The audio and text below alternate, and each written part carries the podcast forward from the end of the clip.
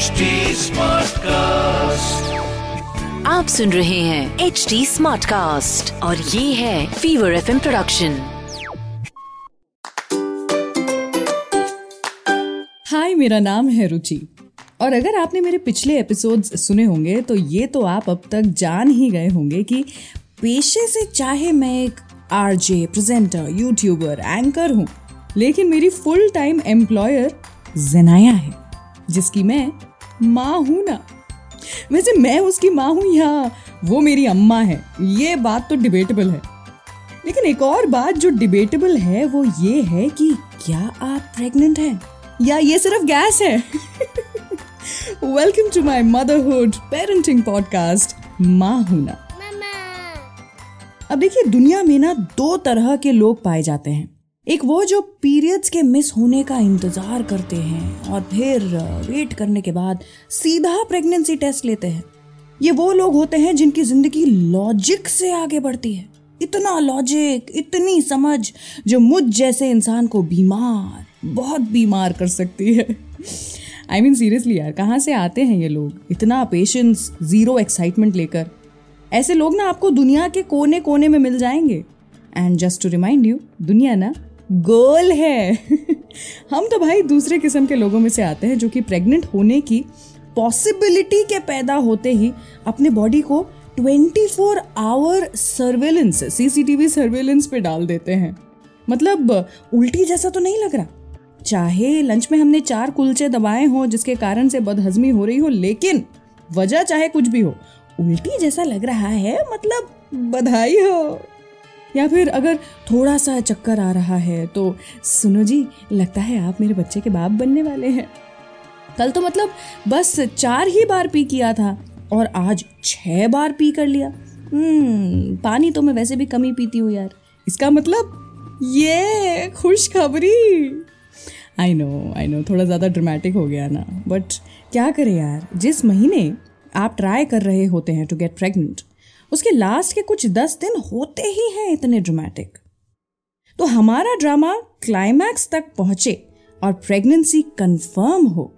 उसके पहले क्या वो साइंस हो सकते हैं टू लुक आउट फॉर जो इस चीज़ की तरफ़ इशारा करते हैं कि शायद शायद आप प्रेग्नेंट है, शायद वो खुशखबरी है, शायद आप पंद्रह किलो वज़न बढ़ाने वाले हैं। लेट्स फाइंड दैट आउट सबसे पहली चीज़ जो मैंने नोटिस की थी और शायद आप भी नोटिस करें वो ये है that if you are pregnant तो सडनली ब्रेस्ट हैवीनेस और पेन महसूस होने लगता है।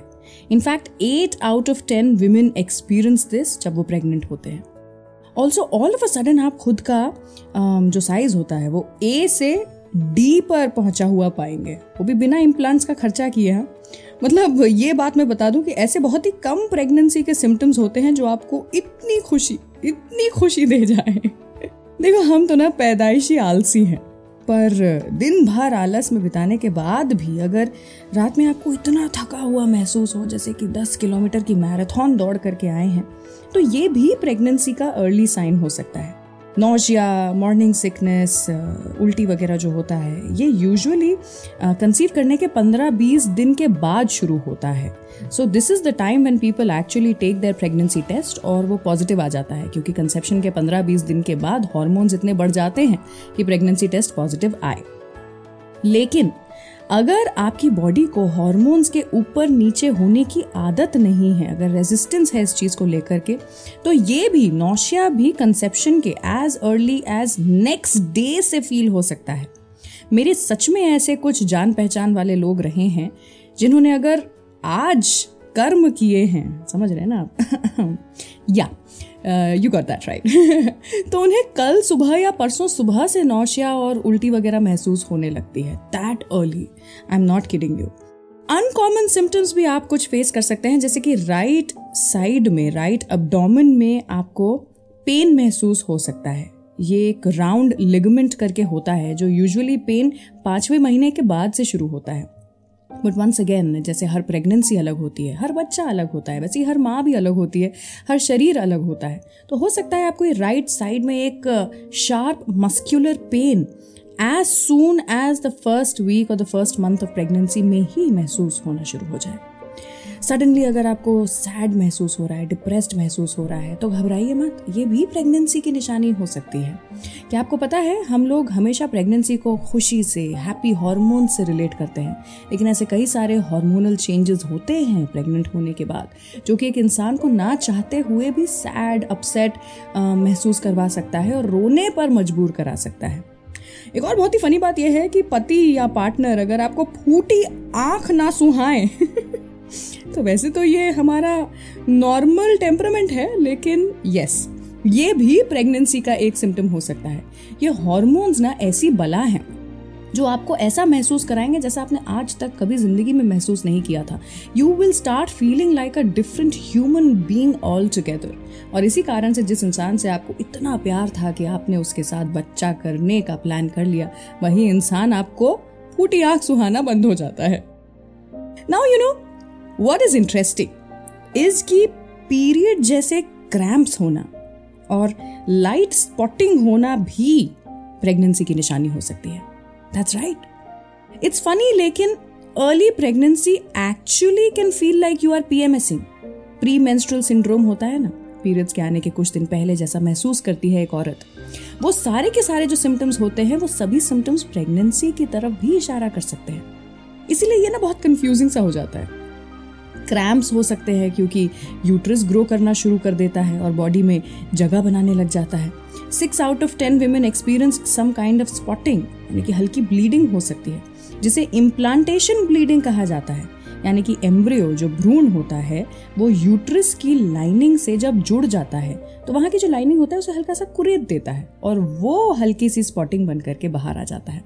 इसीलिए अगर आप प्लान कर रहे थे प्रेगनेंसी और आपको हल्की फुल्की स्पॉटिंग होती है तो घबराइए मत।